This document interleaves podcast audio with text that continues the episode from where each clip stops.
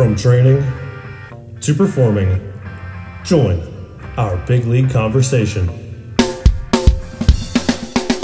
Welcome to the CSP Elite Baseball Development Podcast with your host, Eric Cressey.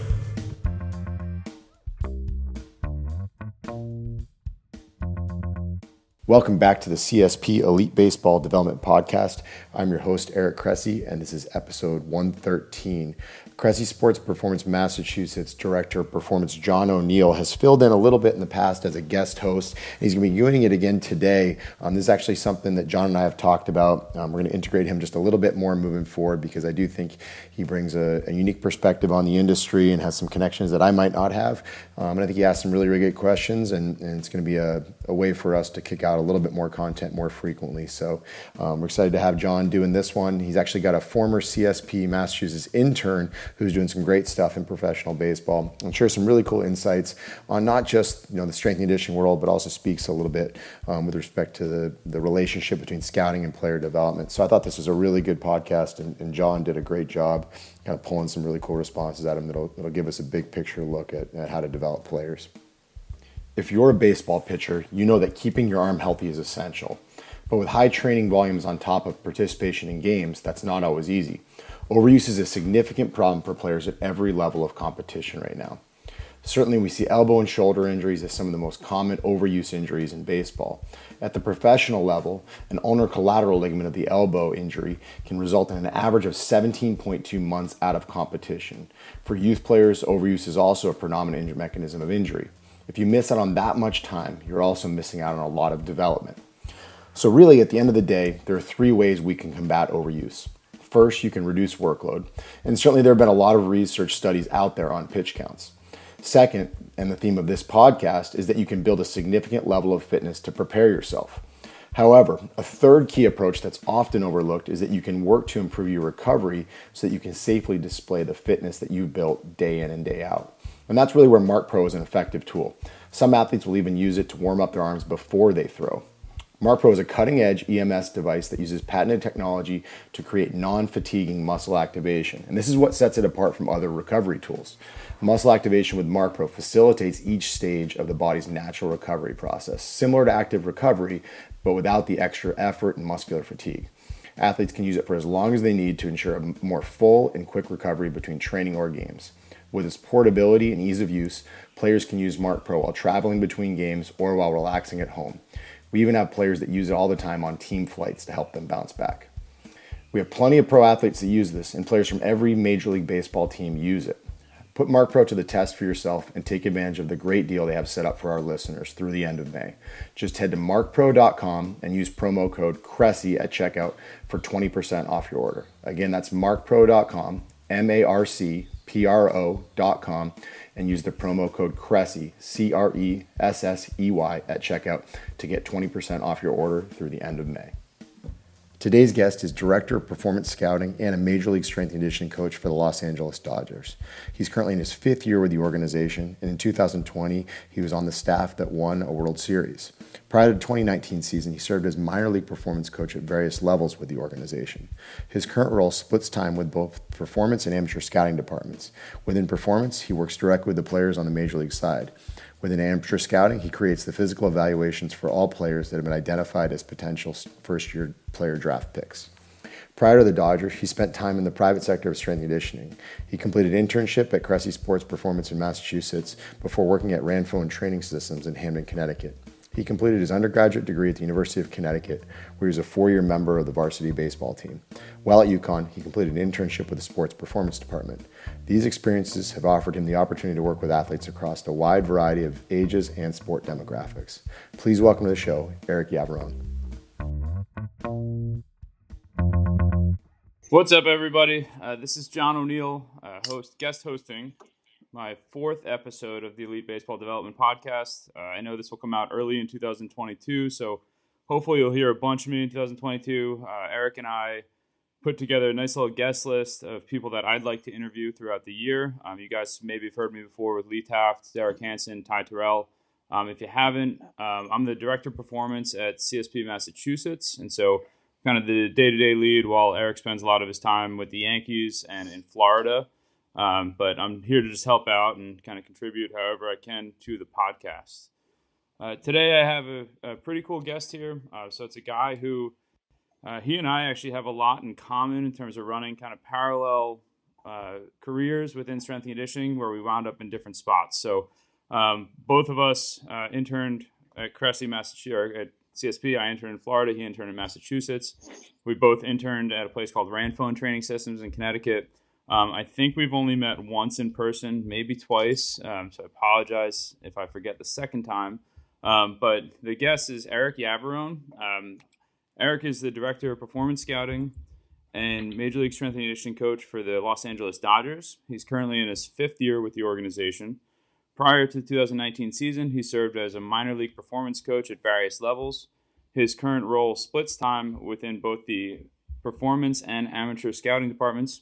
Within performance, he works directly with players on the major league side, and then within amateur scouting, he creates physical evaluations for all players that have been identified as potential draft picks. Eric, thanks for coming on. Yeah, John, thank you. Uh, thank you for having me. It's it's pretty funny hearing you say that. I you know kind of described our relationship the same way today. I was talking to somebody, telling them I was going to hop on, and uh, you know they were saying, "Well, how do you know? How do you know John?" I said, "Well, we worked at the same place, but we never worked there at the same time. So I know him, but I don't." so it's kind of similar the way you said it, but yeah, no, thank you, thank you for. Uh, yeah, no, it's one of those things where, um, you know, I think I, I heard you on another podcast talk about like listen or or listen to you on another podcast where you're trying out. You know, I know you interned at the college level, at the at the private sector, and then wound up going the pro direction. Um, I interned in pro ball, uh, interned in the private sector, wound up going the private sector direction. Both of us have been in our current roles about the same amount of time, you know, five five ish years or so, um, and so. Um, you know, it's one of those things where we're on opposite coasts, so um, we don't have an opportunity to collaborate uh, on the same people yeah. very often. Uh, we've talked a little bit about you know, former interns I've had that are potential hires for you guys, uh, guys who are draft picks, which I want to get into a little bit, or potential draft picks, because I know you're involved in that side. Um, but um, I guess the, the big thing, there's a lot in your bio and a lot within your current role. So, my first question is uh, what is your typical, if there is a typical day to day look like? Because right now you've got a lot of titles and potentially a lot of skill sets.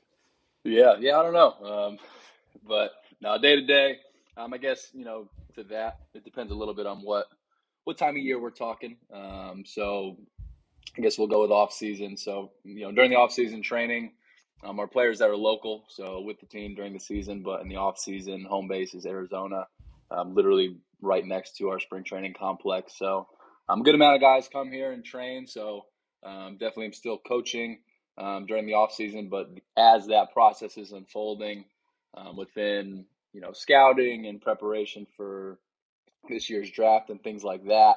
Um, the fall into the winter, uh, and then when college seasons and high school season starts, um, this is kind of prime time to start keeping tabs on guys and looking into them and starting to build those profiles out. So, um, in the off season, a typical day is, is go to the complex, train the guys in the morning, um, and then you know whatever whatever projects uh, we have on the scouting side, kind of do those um, as we go during the season.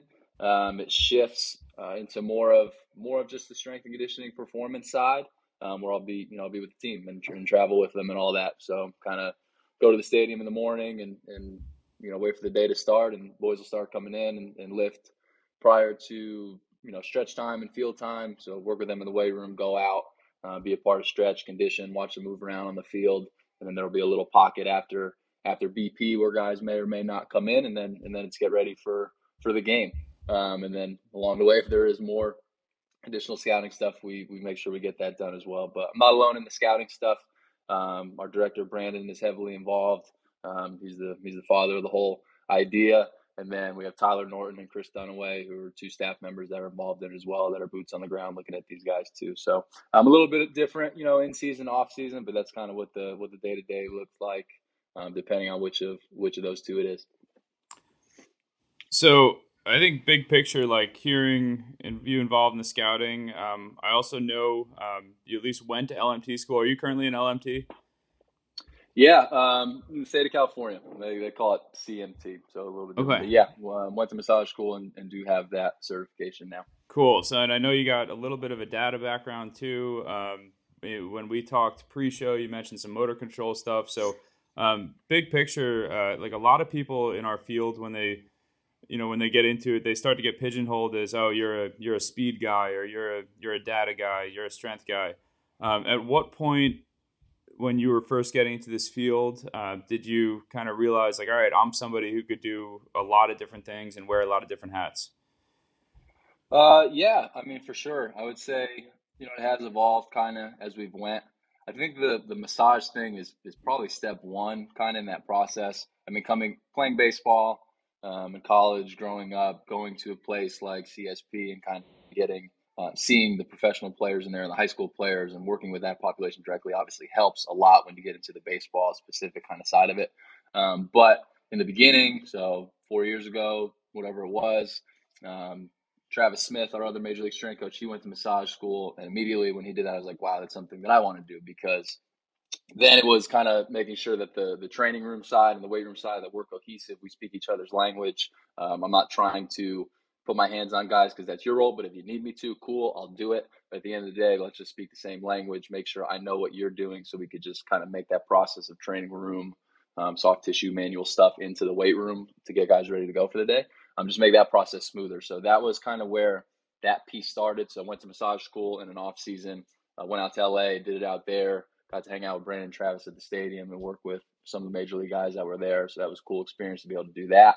Um, but that's kind of where it started. And then in 2000, going into 2019, after the 2018 season, that's um, that's when Brandon um, came to me about this potential scouting role. Um, he was involved with the process, and and he had kind of um, been building out this idea and, and running it with our, our director of amateur scouting and they decided to make it a full-time position. So i definitely didn't intend to going into um, you know athlete uh, assessment and, and, through a scouting lens and kind of travel around the country and look at players. Um, but you know it's what he asked me to do and i was willing to do whatever. And, and that's kind of then shifted that towards um, you know, looking at on-field movement a little bit more and, and, getting hands on players when we can, and looking at our players that way. And, and as we continue to ride this data trend, um, just kind of having our system in place, um, our operation in place in terms of how we look at guys before they're ours, how we look, how we begin the development process off of that information, then try to, you know, putting pieces of technology that give us some objectivity to um, whatever it is that we're uh, that we're looking at or whatever it is we're trying to train. So it's kind of just unfolded. It definitely wasn't my uh, wasn't my intention at all. I went into this thing saying I just want to be a good performance coach, and like I said, the massage thing happened, um, and then Brandon, you know, kind of put me in this role, and and have learned a ton about the game since, and it just kind of keeps going. So, yeah, that's uh that's the story about how all that's kind of come to fruition, I guess. So I want to get into most of that in individual components. Uh, you know, the scouting side, the the data side, um, some stuff on the coaching end as well. Uh, but I want to keep it more of a summary end of it to start. Um, you are what, 28, 29? How old are you? 28 years old. Yep. Okay, cool. So you have the resume of somebody who's like 10 years older, um, which is, is really impressive and, and credit to you. Um, Thank you. What what is something um, that you know maybe didn't get mentioned that you did in your early mid twenties that you're like really happy that you're like all right I'm glad I approached it this way or I'm glad I you know went about it this way that um, when you're talking to young coaches or when you're talking to coaches that first get into the field um, that you advise them to do? Yeah, um, I mean, really, it's so much of the credit belongs to CSP and the staff that I was around um, and Ranfone's, and, and obviously college, just playing the game and being exposed to strength and conditioning through our strength coach Maureen Butler, and she helped me out a ton getting into the profession. But I guess being inserted into going into the private sector initially, like being inserted into an environment that dealt with the population of people that I'm working with now. Um, being able to early on, I, I, really feel like the experience has kind of laid down a educational curriculum that made a lot of sense. Um, I got to CSP, I was exposed to in college, and then okay, now I'm in the profession, I'm an intern, cool, here we go. Um, CSP immediately brought me uh, a foundation of anatomy, of fundamental movement, of assessment, of uh, those types of things that I do believe are kind of like the ground, the basement of building your house of knowledge on top of, you know. Um, versus just like maybe being in a high level performance mindset and then having to double back once we get into pro ball and now this whole movement thing and uh, movement screens and assessments become extremely important. Like I was able to see that um, on the population of person that I was going to be working with. So I think that element um, laid down a very nice foundation. Go transition to Ranfone Training Systems, which is an amazing facility um, with amazing coaches that are incredibly smart, and they begin to layer this um, performance model on top of that. So then I'm exposed to that, and then ultimately get into pro ball where uh, we're working with the population. So I got extremely lucky in the sense of, um, you know, I did think that baseball was where I wanted to go as a player. I wanted to make it to the big leagues as a player. I wasn't good enough, and kind of pivoted and said, okay, well maybe I could, um, you know, do this because I'm passionate about it. I enjoy it. Maybe that could be another way to get there. So the baseball thought process was always um, there. Uh, the goal was always there, but I was definitely put into experiences that laid down a, a very nice, um, you know, educational curriculum, so to speak, to to begin that path. So I guess um, doubling back to the second part of the question, you know, if you're not sure exactly what sector of, of the industry you want to work in, then totally go experience uh, go experience them all. Do college, try to get your foot in the door of professional baseball, and, and do private. Um, if you're not sure what sport you want to work with, work with a bunch of them.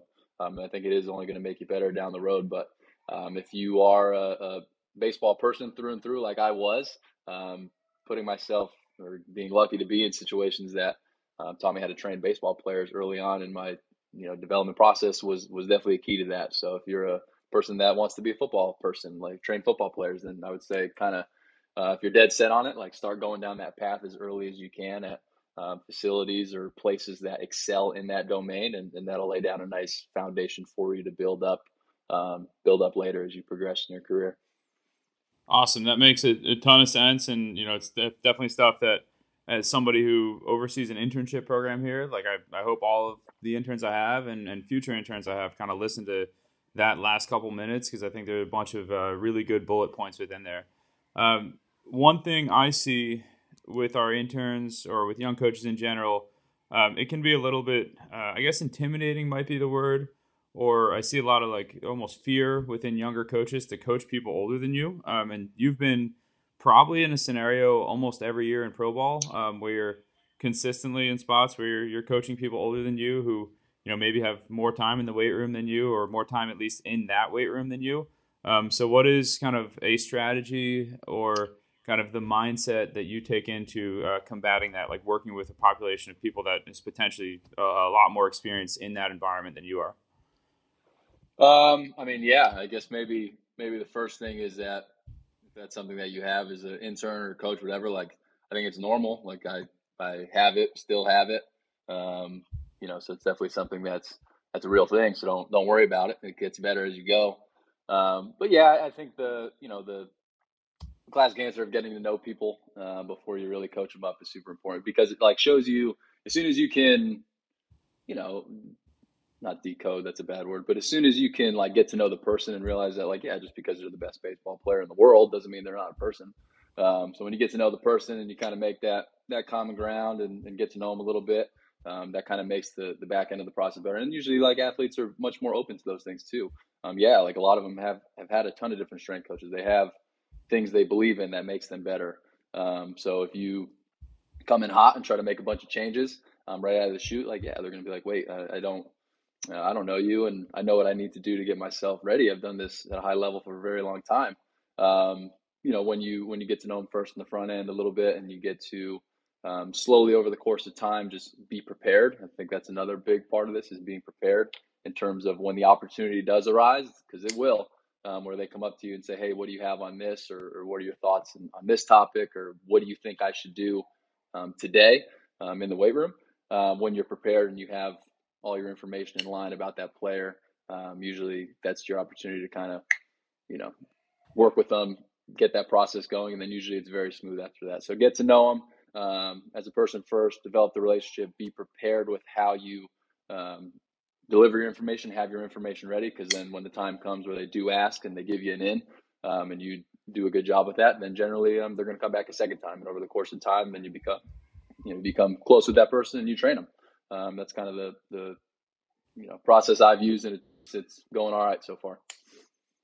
how would you say that process has changed? Because I know you were a guy who started at the lower levels of minor leagues and climbed your way up over the five years. So now you're dealing with you know guys who are making 25, 30 plus million dollars a year, some of them. Um, whereas probably four years ago, you were working with a bunch of 18, 19, 20 year olds. Um, how, how much does your approach differ now versus it did then in terms of communication and getting to know the guys? Yeah, totally. Um, I think uh, it's a combination of.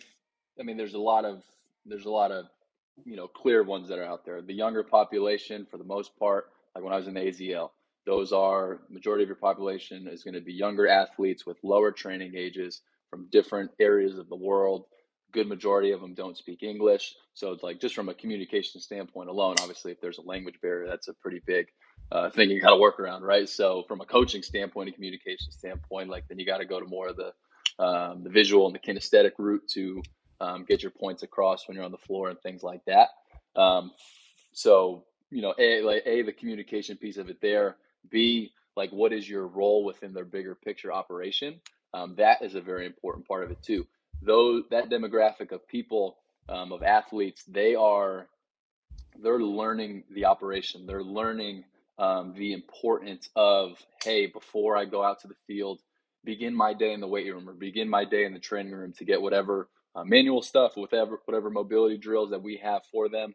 Um, they need to learn the importance of the routine. So a lot of it is it's educational um, because they have they have uh, and you know kind of nothing, and then you need to to bring them in and show them the importance and kind of sell them on it a little bit. So um, it's uh, a little bit more of a hey, let's be super general and get them in the door and understand it and educate them so that they buy into it. As you get up the ranks and you get to ultimately the major league level, um, it's almost like a complete 80, 180 in the sense of um, these guys know that they need to take care of their body. They know it's a long season, right? And they have so many different touch points and experiences with different coaches throughout their career um, between you know potentially high school college the different levels of the minor leagues if they were with different organizations.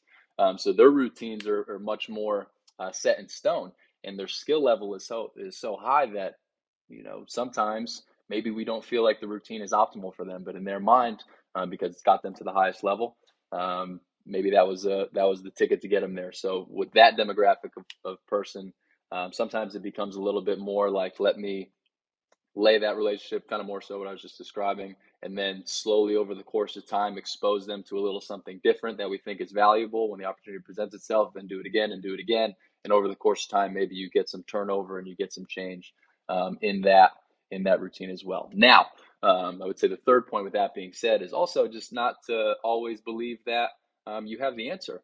Um, off of that point, like if we look at a prep routine um, that maybe we don't think is optimal, um, not necessarily thinking like that that's bad, like and we have a better answer. Listen to the reason why they believe in it, what they're trying to do on the field. Sometimes you could be, um, you know, you could be a little bit eye opened by um, the reasoning behind why they're doing it or why somebody else gave them that drill during their their process. So.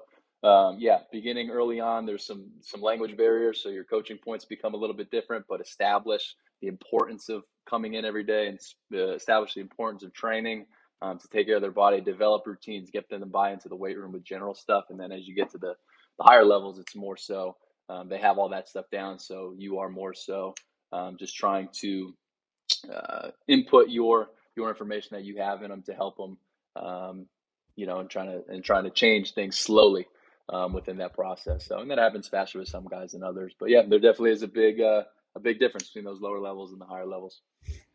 So that was an awesome, you know, little uh, piece on, on just communication with athletes in general. Uh, I'm sure coaches, you know, even guys who aren't, you know, working with major league athletes can uh, take pieces from that and apply it to their own settings. Uh, one of the things as a baseball fan, at least from the outside, um, that it appears uh, like it's done really well um, with the Dodgers is communication between departments. So while we're talking communication and someone like yourself who's who's really good at communication, like you don't climb in the field unless you're um, someone who can communicate with all different types of people. Um, what is something uh, that the Dodgers internally do really well to promote uh, intra-staff discussion? So whether it's you with a skill coach, you with somebody in scouting, you with somebody in the performance side or the health side, like how do all those departments collaborate really well?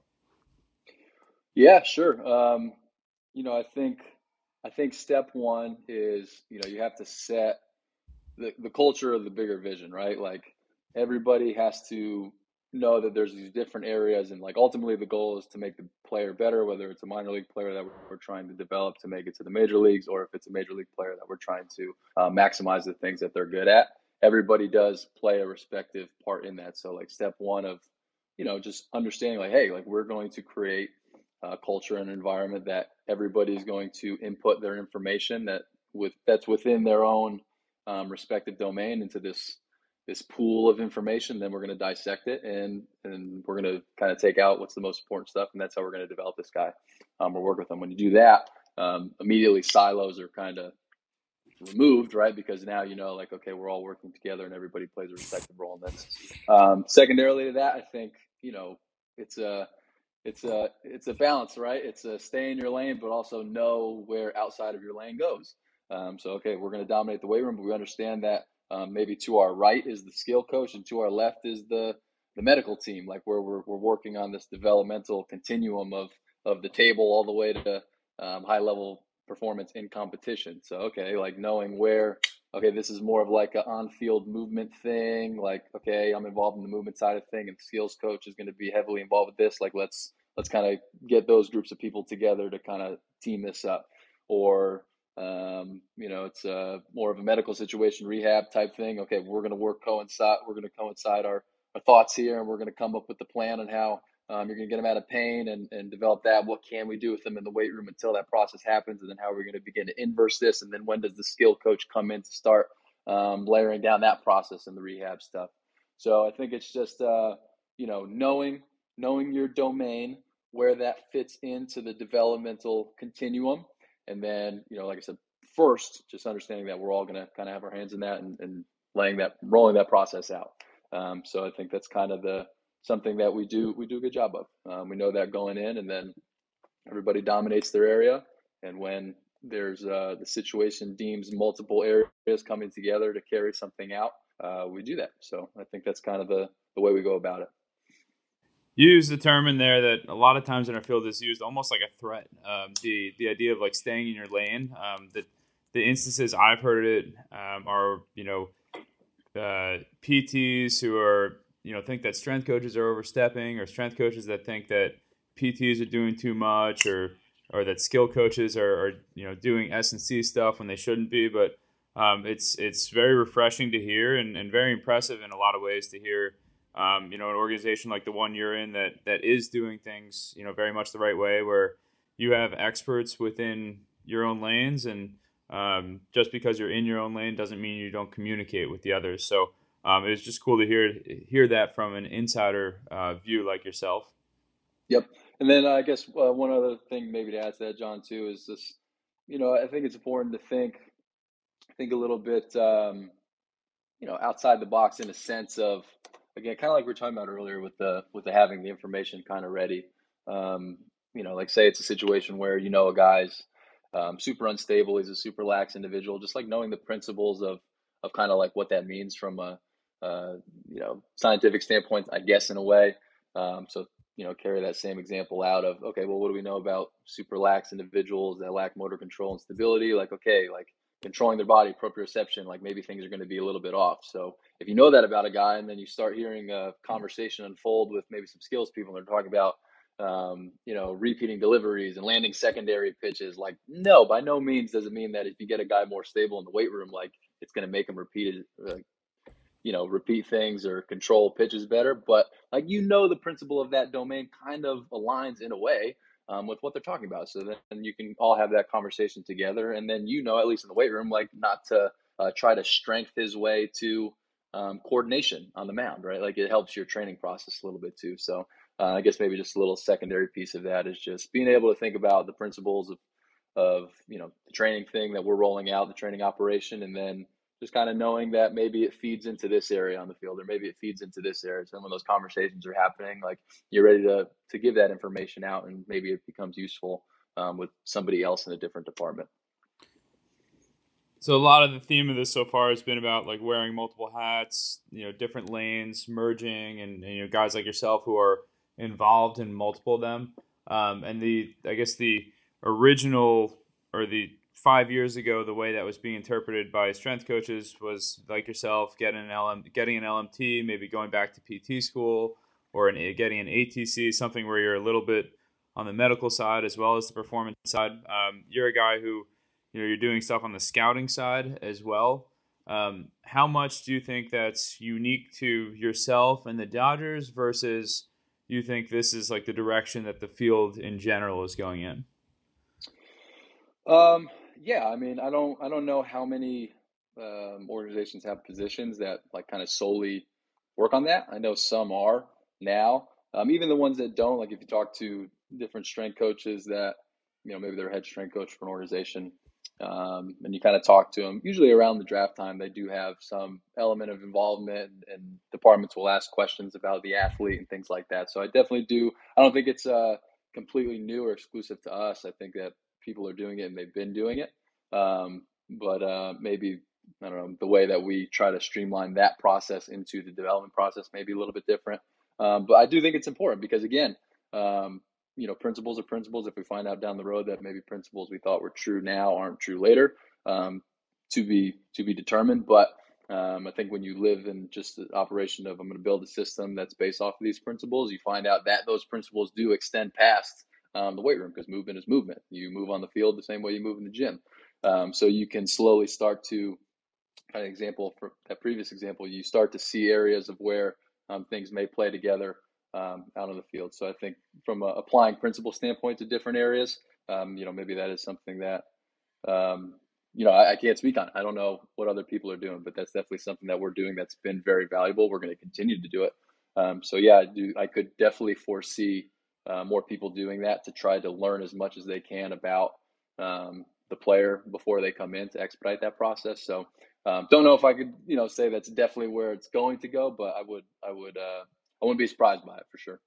Sure, and I don't know, like you said, like you can't speak for what everyone else is doing. I certainly can't speak for what all 30 organizations are doing, but um, at least from the people I know in professional baseball and uh, the former interns I've had that have either gone on to work in pro baseball or have applied to jobs or interviewed for jobs in professional baseball. Um, your role is at least relatively unique in that um, you've kind of had an opportunity to step into different departments um, at a pretty young age. It wasn't something that it was like, all right, you earn the right uh, years down the road. Um, did you have what one or two years at the beginning where you were you just a strength coach? Like how early were you involved in, in different departments? Yeah, totally, um, for sure. Uh, so year one, um, I began at it was an intern position, so a part time internship position. Um, this is shortly after, so I finished up at Cressey's. Um, kind of began began the interview process with the Dodgers at the tail end of that. Um, so I was hoping, you know, something would come out of it. Luckily, it did. In between that is when I was back at Ranfone Training Systems. When I first started with the Dodgers in that intern role, it was definitely a, you know, it was a, it was a very good position to be in because in that role you got to see different elements of of professional baseball alone. So, for example, um, in the you know I'd get in at the beginning of the day, I would be over with the um, AZL guys during that early on part of the day where they were in the gym doing the prep routines before they went out to the field. Once they went out to the field, I'd you know bounce over to the other side of the facility where um, our director of minor league performance, Brian Stoneberg, um, he was running through the rehab stuff with those players, so I was able to see the rehab side of it, and then double back out and see um, the AZL guys on the field, and then and kind of you know watch them play the game that night. So um, that part early on let me see different parts of performance coach within professional baseball. Um, and then, like I said, that thing kind of grew. I would say in 2018, though, um, before I went to high A with our team, then it was uh, our Rancho Cucamonga team was in high A. It's low A now, but that year in 2018, I would say is where this shift began to happen. Um, I remember in spring training, we all, and again, this is this is driven from Brandon and and Brian that year to to begin rolling this out. I remember being in the uh, the big room where we would have our, our staff wide meetings, all different departments, player meetings, things like that. Uh, we all divided out and we sat with our, our staffs for that year and we went over movement screens for all the players. Um, and then that's when those conversations started to have, oh, like you're talking about uh, hip mobility, rotational hip mobility. I'm trying to get him to rotate his hips in the cage and it's, it's not going as well as I think it should. Or it, this drill worked well for this guy, but it didn't work for this guy. So then those conversations started to happen. And, and I had an unbelievable staff in 2018. Super fortunate there. I mean, if you go through that list, um, Connor McGuiness, our who's our assistant major league pitching coach now, Justin Viele, who's a major league hitting coach with the Giants. Um, we had a lot of great staff, and our manager Drew Saylor, he was he's a coordinator now um, with a major league organization. We had a staff that was very open to it and, and kind of let that collaboration happen. So I was lucky that the staff that I was with that year was open to it. So we ran a nice system where, um, you know, was, to get in the cage, it was a requirement to come see me in the second cage to do your prep routine before you got in the cage with JV. So um, 2018, I would say, is where the shift began, um, where we started having those conversations with the skills coaches um, and kind of trying to figure out this thing of how does my lane play into your lane and how can um, I help that process or be involved in that process, and we ran that playbook, and they allowed me to do that. So 2018 is where it shifted, and the 2019 is when that scouting role began. So I would say 2017, and then um, you know that that year was just being a strength coach, just being a performance coach. And like I said, I was able to see the the day to day operation of the young bucks, and then see the rehab side of things too. And then um, 2017 was just a strength coach it's been a while now. I'm getting my years messed up. 2016 is when I did that. 2017, I was with the AZL team full time, just as a performance coach. And then 2018 is when that shift began to happen, and then that kind of rolled into the um, the scouting position in 2019. So you've mentioned a few times uh, doing evaluations or assessments on players. Um, from an S and C side, um, you might not have the exact number because uh, probably like yourself, like I'm not sitting there and counting test one, test two, test three, and going through. But um, on the S and C side, like how many roughly how many different things are you looking at? Um, followed by like how long does a typical player assessment take? Um, yeah, sure. So with our guys, um, when we're rolling out our assessment, I think it's um, all right. Like, what are the what are the buckets of physical qualities that we want to we want to assess? So that those physical buckets would be which ones are important to, to play the game. So we know that um, as a player, there's a very big movement and coordination component to it. Um, so we want to see um, some element of our assessment that involves, you know, testing that. Um, there's a strength component. Uh, there's a power component, and then I think within each of those, you can further divide that out a little bit. Um, but ultimately, the task is insert a test um, or an assessment that fits each one of those particular buckets, so you could see where athletes are, which buckets they're good in, which ones they aren't or which ones are the lowest hanging fruit to improve upon, and then kind of break those out from there. So, um, from a movement standpoint, uh, we do a handful of things. Um, this is where more collaboration with the medical staff definitely comes into play. They handle all the passive range of motion stuff. Uh, we handle more of the active range of motion stuff, and then into like general movement patterns, which is a combo of FMS and, and on base U or TPI um, screens, and that kind of handles the coordinative component of it. Then uh, that process probably takes uh, i'm not exactly sure how long their part takes but we can finish our movement screen in. Uh, it ranges anywhere i would say from maybe seven minutes to 15 minutes. We kind of set it up like a like a spider web or a breakout kind of modeled after sfma a little bit so depending on how guys do and kind of some of the top tier stuff can speed up or slow down that process so call it anywhere from seven to 15 minutes on the movement, screen, uh, movement screen side. That serves as that component of the assessment. And then usually when it comes to the performance based testing stuff, it's, it's just quicker for us to do it within the lift. Um, so within the, you know, guy works out uh, first time, whatever his lower body push for that day is, we do our, we do a split squat test. So we'll do the split squat test within the lift. So that's just more so a way of, uh, a way to deal with volume and speed up the process. But that test is relatively quick. Um, and then we'll do some force plate jumps and some med ball throws, which, which takes some time, but ultimately, um, within the first uh, handful of days of spring training. We have all that information set up, and we've been running that playbook for a couple years now. So we're able to kind of dissect it as a staff and be able to look at look at the you know historical values of all those things and kind of be able to call somebody um, you know above average below average um, or average uh, within each one of those. And then we identify okay this is the bucket that is the lowest piece of hanging fruit. And then that's kind of how we model our, our training programs around.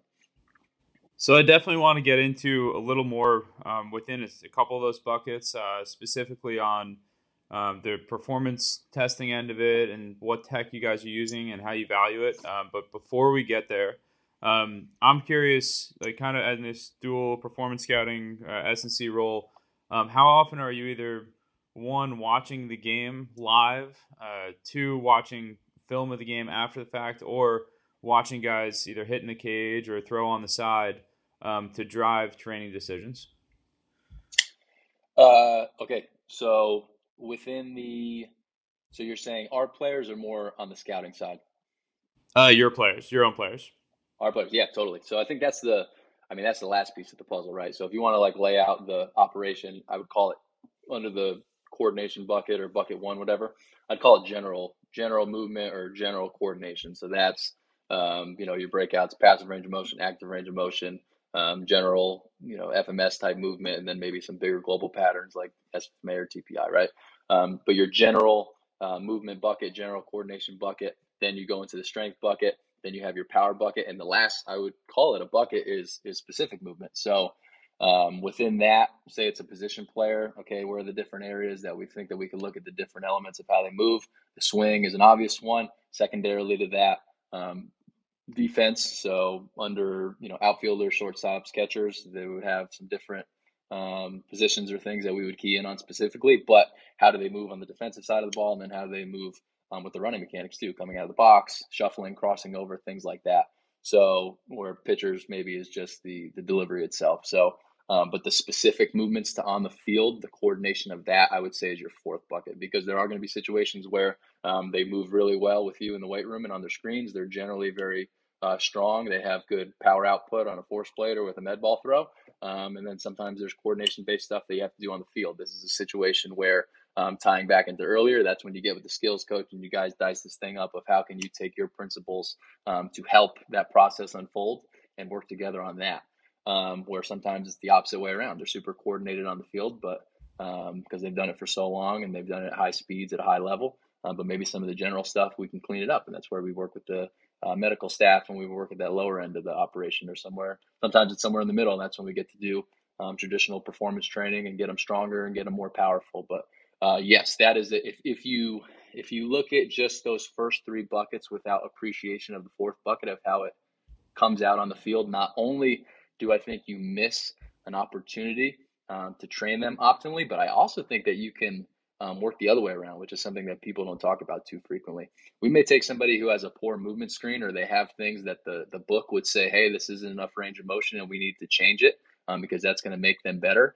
Um, but maybe they've found capacity and they've found a way to utilize those train tracks to get the job done at a very high level with their on field movement. And if we put a new set of train tracks down without appreciating that, I think we could hurt them.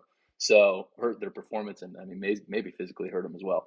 So I do think that you need that fourth bucket, and you do need to be in the dugout, uh, watching the game, looking at uh, video afterwards, and then appreciating any you know statistical backing that uh, you can within each one of those domains. So yeah, it's uh, it's a super integral part, and I think you need to do it.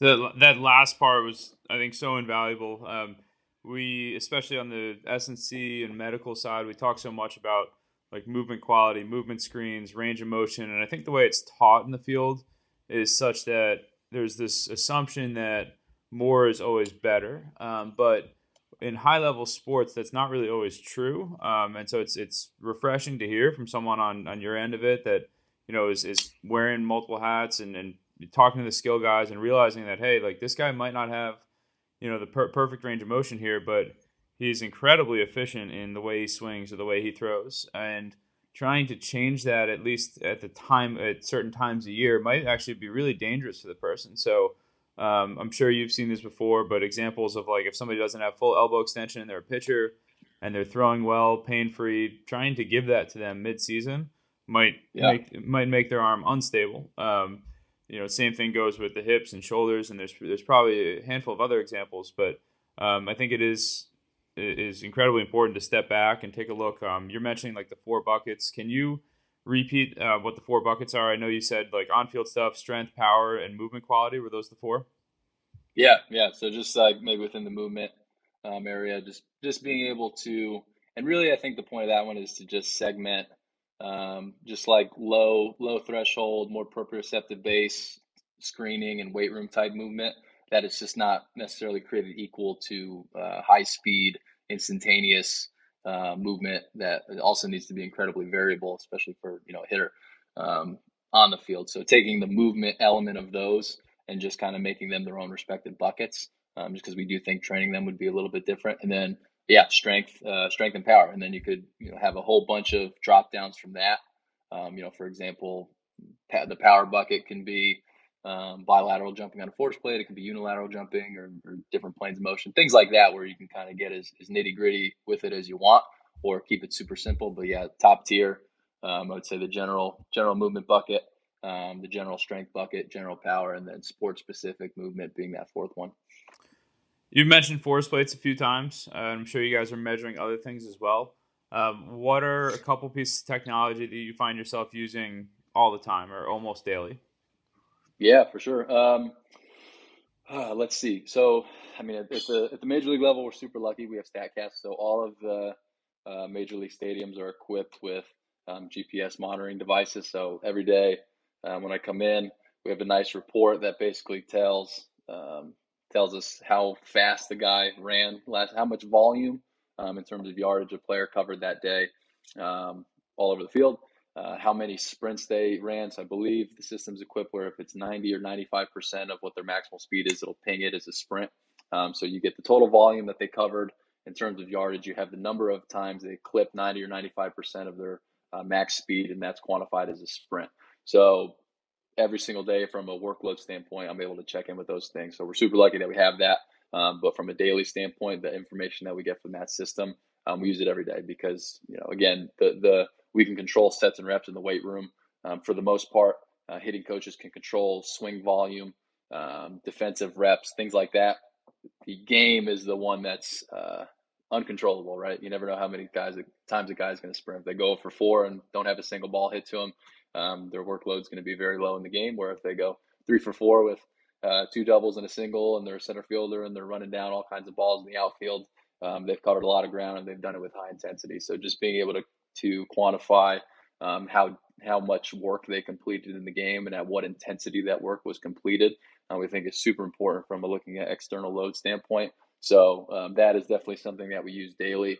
Uh, the force plates are something that we love. We use them. I wouldn't say we get we def- I mean we definitely do not get jumps on everybody daily, um, but if we can get a jump on a guy a week, um, I think that's probably a good goal. Some guys use it more than others, but we have it and we believe in it um, to use it really for two domains. So again, if we're looking at our different buckets, the force plate would fit under the power um, section of that. So if power is a goal for a guy, we get to use it as a performance monitoring uh, system where we could see if they're trending up or trending down, so we know how our training interventions are working. Um, but secondarily to that, it becomes a, a daily ready, uh, readiness monitoring system as well. Um, within that, you again within all the stuff, you can go in and you can look at your different. You could further break that out. So from a readiness standpoint, um, RSI is something that would be reactive strength index would be a number super important to kind of see where they're at. Um, eccentric contraction rate, time of eccentric contraction would be um, another one that kind of falls under that bucket of using a force plate as more of a readiness um, piece of equipment as well. So uh, Statcast force plates, and then we do we have been getting into velocity based training more and more. Um, so we use uh, right now we're using more accelerometers because they're a little bit more um, dynamic and they're not ideal. That's maybe not necessarily, but we don't do uh, too much barbell stuff um, anymore. We do when you know when it's uh, a usable uh, tool for us. We do a lot of kettlebell stuff. So so the accelerometers, push band is the one that we use. It lets us uh, put it on the body, put it on an arm, so we kind of get some velocity numbers um, outside of just barbell lift. So that's one that we use, but ultimately that would fall under the uh, the VBT umbrella too. So I would say those are the um, those are the big three uh, that we use daily or try to use as often as possible to kind of keep tabs on where the boys are at so we can kind of you know roll with the punches so to speak with the peaks and valleys to make sure that we're giving them um, what is going to be good for them that day and, and you know avoiding what may not be.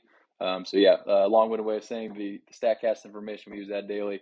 Um, we use the force plates as much as we can and then we use um, we use some accelerometers to get to get vbt and different jump metrics as well I'm sure there are a lot of strength coaches listening to this, uh, myself included, who don't have access to all that stuff. Um, we totally. do.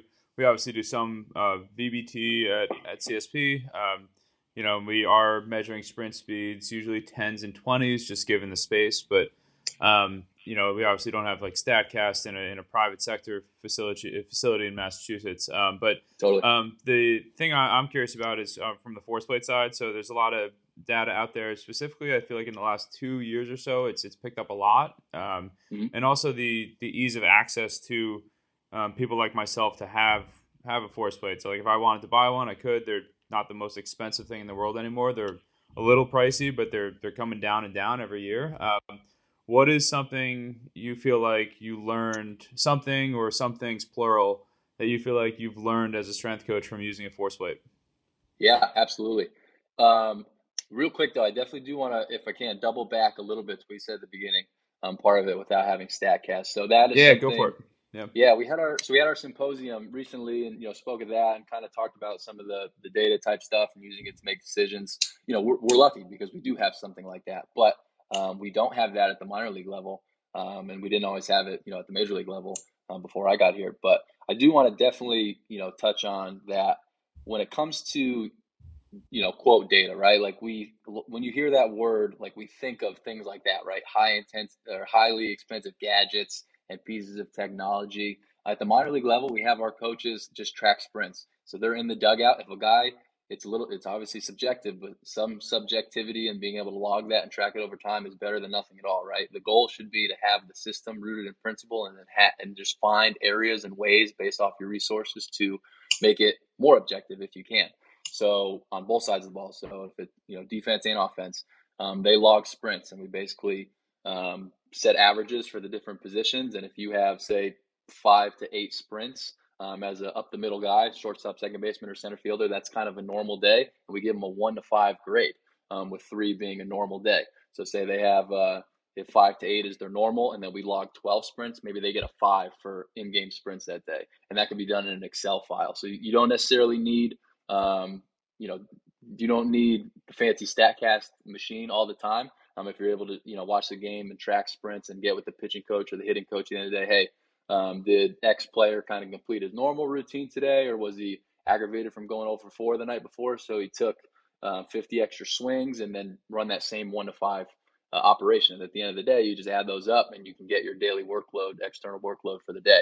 If you track that over time, um, you could use that data uh, to make informed decisions. And that was just watching sprints on the field. So I definitely do think that's an important piece that you know maybe some listeners will will find value in. Well, um, I think there's a ton of value there too, just from a standpoint of, um, you know, most college rosters are 35, 40 now with the COVID year, like up, upwards of 45 guys. Um, and so coaches, I feel like, are always looking for uh, things to, for the, you know, the 10th, 12th, 14th pitcher on the staff to do during the game. Like you could easily have a someone who's not going to play that game, like just track sprints on guys and hand in the data at the end of the game. Um, so it's, um, something that you know you guys obviously do at the major league level um, with relative ease because it's given to you through uh, through technology, but it's not something that is um, you know the way you're describing it. It's not something that is uh, has like a high or a big barrier to entry. Yeah, and, and you might laugh at us because we talk about we talk about Statcast, we talk about um, force plates, we talk about uh, velocity based training. So like we're doing all this stuff, but then if you look at currently what our med ball testing is. It's just a, a couple different throws, and we throw it for distance, and we set a tape measure out that when the ball hits it, the tape measure moves, and we got to reset it and tape it down with more tape. Like it's kind of bootleg, honestly.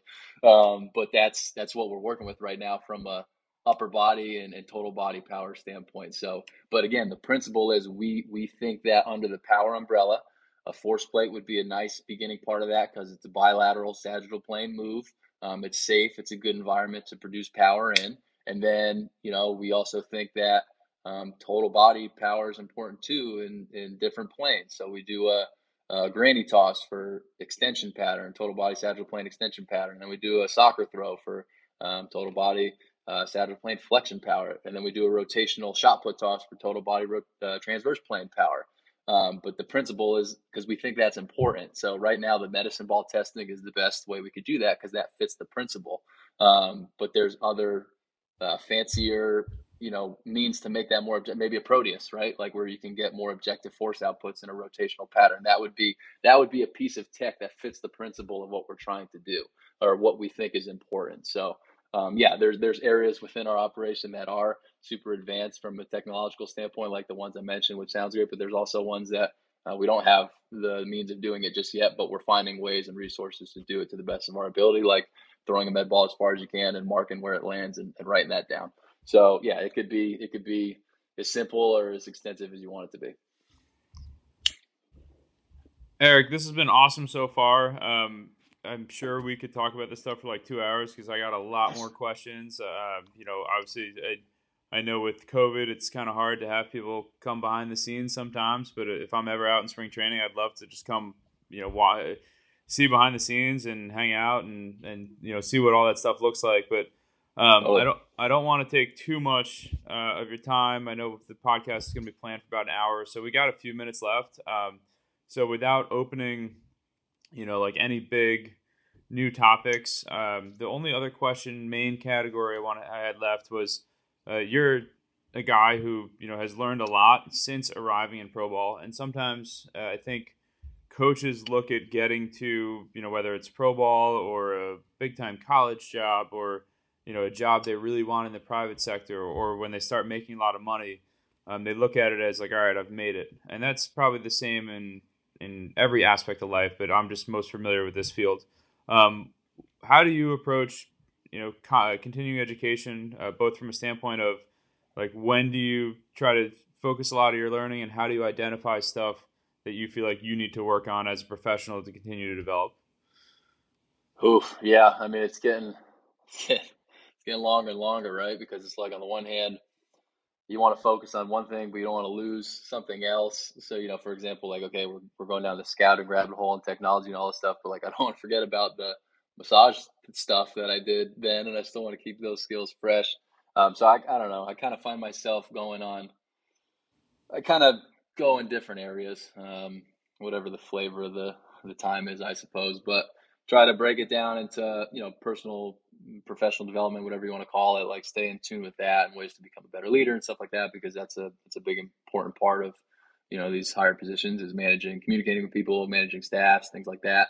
Would love to keep getting better in that domain as well. So maybe that's a category um, within the scouting baseball stuff. Um, maybe call that another another different bucket. So what resources could fit in that?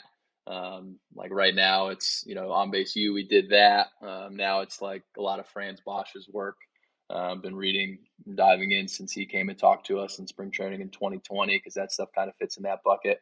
Uh, and then you have um, you know performance and, and the massage and the medical side of things too. So uh, maybe call that a third bucket. But uh, I definitely I don't, I don't, have an extremely calculated approach with it. Um, but I there's a lot to I'm learning a ton just from from doing all this stuff too and talking to people. So uh, yeah, I mean whatever whatever the whatever the different bucket is that I'm in that area the most, like doing a lot of stuff there, and then just being able to make sure uh, double back and appreciate the other stuff too, and not fall out of the loop there. Um, but yeah, just kind of reading, reading, reacting, and, and seeing where the game's going and things like that, and just try to be uh, try to be a step ahead of that within those different buckets and kind of dive into different materials from there. So last little, you know, five minutes or so, couple rapid fire questions. Um, first one I have for you. So I have a lot of interns come through at CSP that you know maybe want to get into pro ball like yourself, and I use you as an example uh, without really knowing you that well. Use oh, you as an nice. example of somebody who, hey, like you know, uh, he was 22ish when he interned CSP, just like you, and he went and continued to seek out internships and learning opportunities and um, was probably in some ways willing to like eat it for a little while and not have the most ideal job. Um, so, is there a bus ride or a day in Arizona heat where you, where that stands out in your mind as being like, wow, why am I doing this? Oh yeah, hey, my bags were packed. I was I was out. Um, I was ready to be done. Uh, so we did. You gotta like take a leap of faith at some point, right? So actually, when I interviewed with the Dodgers, I remember like it was yesterday. I was in the gym. I was at CSP. I was walking around a little warm up area. Eric texted me, "Hey, uh, position with the Dodgers. It pays X amount. It's at this facility. You interested?" I said, "Yep, cool. Let's do it." Uh, began the interview process and was interviewing for an affiliate position. It was a low A position at the time, which was in Great Lakes, and that was kind of what I was hoping to get because of probably to your point. You know, like I had interned at CSP twice.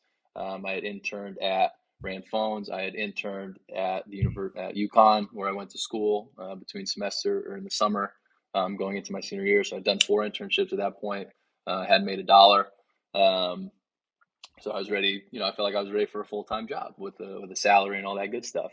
Um, then went through the interview process. I thought it went really well. So I was kind of in a way, you know, I thought I was going to get that job.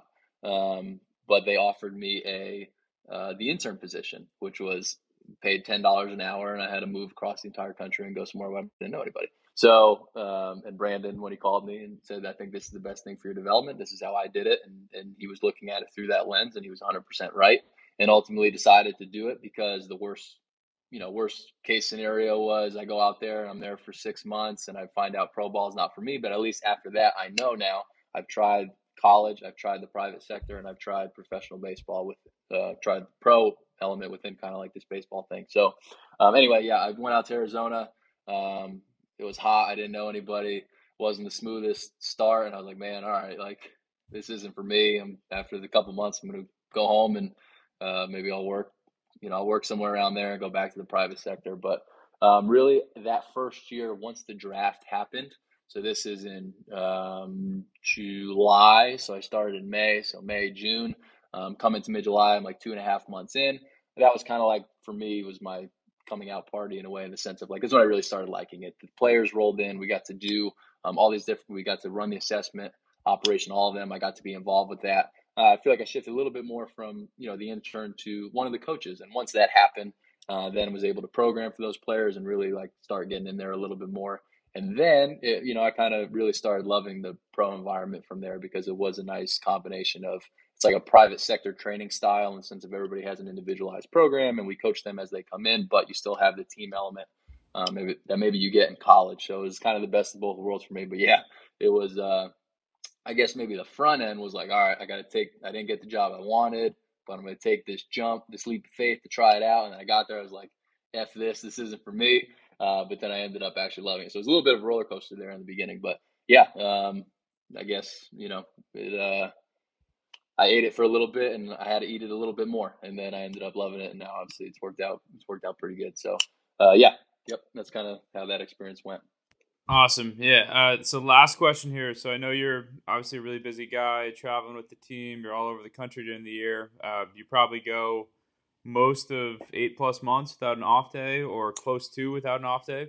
Um, what is something or something that uh, you need to make sure that you do in the off season every year? Yeah, well, it's family time now. So we had um we had a baby. Uh, I have a uh, one year old and three one year three month old son um, Jackson. We actually have another baby on the way. Um, so Congratulations! She, thank you. He or she will be here in August. So uh, family time is now. That's all. That's all it is. Um, because you know it is it is tough. You're um, you're right. You're away a lot. You travel a lot. Um, you know, you leave for the ballpark early, you get back late at night. So there was a while there where I would see my son for maybe an hour in the mornings during the season, and then by the time I got back, he was sleeping.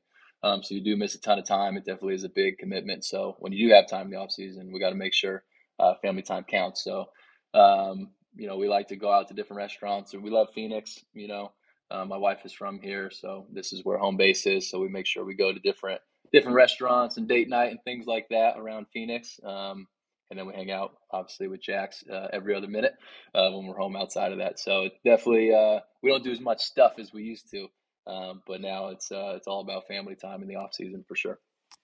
That's great, man. Uh, last one. Uh, where can our listeners find out more about you if they're looking to learn more about you, follow you, see what you're posting?